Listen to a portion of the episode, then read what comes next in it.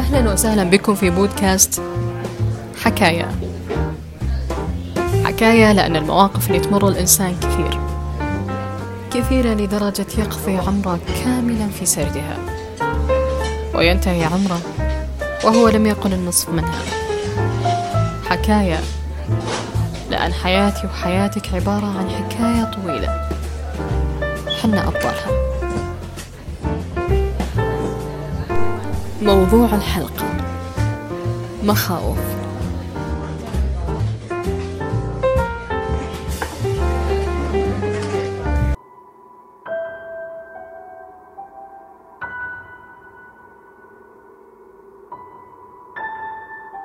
لكل منا الآلاف من المخاوف. بعضها نخفيها وبعضها ظاهرة للملأ وبعضها نستحي نقولها بيننا وبين أنفسنا. بل نحاول أن نفعل أي شيء فقط لتذهب من محط التفكير. الخوف عند البعض أشبه بالوقود هو الكفيل بتحريكهم. هو الذي يجعلهم يفعلون كل شيء في سبيل المحافظة على شيء ما. وظيفة زوجة أبناء مستقبل مشروع بيت وغيرها الكثير والخوف بالنسبة للبعض الآخر هو بكل اختصار ممكن. نهاية الحياة. تجده لا يفعل أي شيء إطلاقا خائفا وجلا من أن يحدث ما يفكر به. أحد الأصدقاء يسيطر عليه القلق والخوف بشكل لو قلت عنه قاتل فأنا مقصرة في وصفه. ومستسلم له استسلام كلي.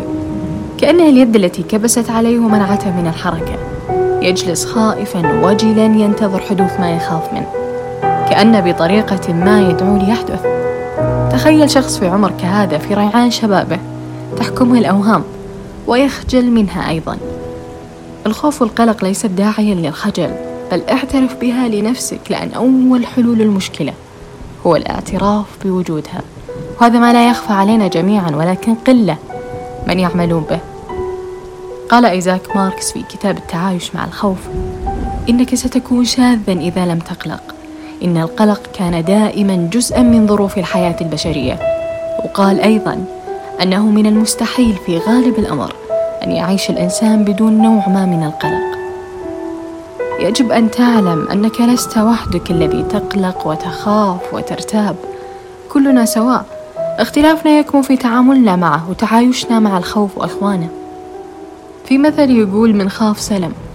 وهذا أحد الأمثلة اللي ماشي عليها في حياتي لأن برضو يجب أن تخاف ممن لا يخاف. ومن جهة أخرى ما في أحد ما يخاف. ولكن في من لا يخاف مما تخاف أنت منه. فهذه الفئة تحديدا. يخاف منها الفرد لأنها لا تهتم لما يرعبه ويقلقه بل ترى من التفاهات. ولا تمانع من فعله لك فقط لتريك أنها قادرة وأنت لست بقادر. فابتعد عنها لتسلم.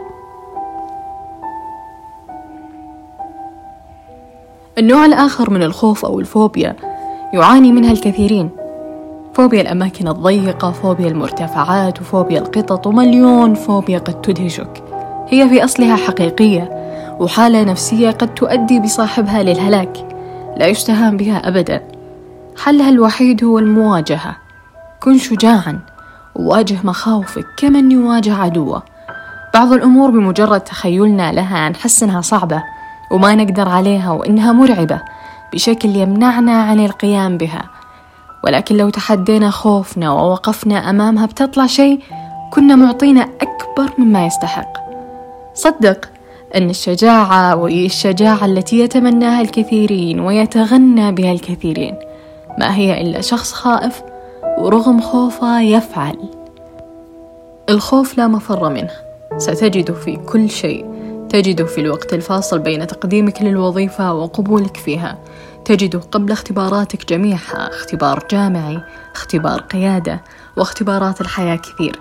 تجده في الظلام وفي أحلامك تجده في وحدتك. لا تظن أنك ستتخلص منه. موجود رغما عني وعنك.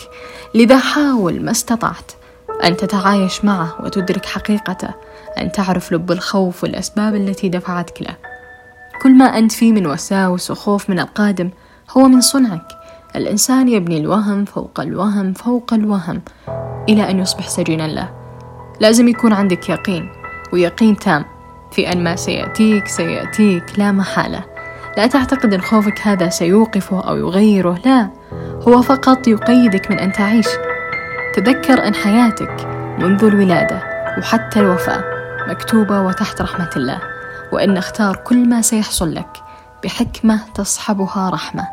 مهما بدا قاسيا عليك ما هو إلا أمر مكتوب ومقضي. الغيب اللي تخاف منه الآن وهو قيدك ستختاره لو اطلعت على حياتك كاملة. تحرر منه وانظر لنفسك بشكل أكثر وضوحا. انظر للأمور بنظرة سهلة. لا تستصعب كل أمر لأنك لو فعلت ذلك ونظرت لها بنظرة ضيقة. ستغلق الباب على نفسك. صدقني لا شخص متشائم ولا آخر نكدي سيحبط عزيمتك في هذا الأمر. أنت من سيفعل. فكر في كون الحياة ما هي إلا أيام. وإن طالت قصيرة. الحياة تبي منك وأنت تبي منها لا شيء سيتغير وأنت تنظر له فقط. لا شيء سيتوقف وأنت مطلق العنان له ليفعل بك ما يشاء. ضع حدا لمخاوفك. عش اليوم كأنه اليوم الأول بحياتك وليس الأخير. عش بحب وبعمل وبلهفة. افعل ما تحب. لا تجعل الفكرة البائسة تصبح قيدا. اكسر قيدك أو لا تكسره. لأن بيدك مفتاح سجنك الذي أنت فيه.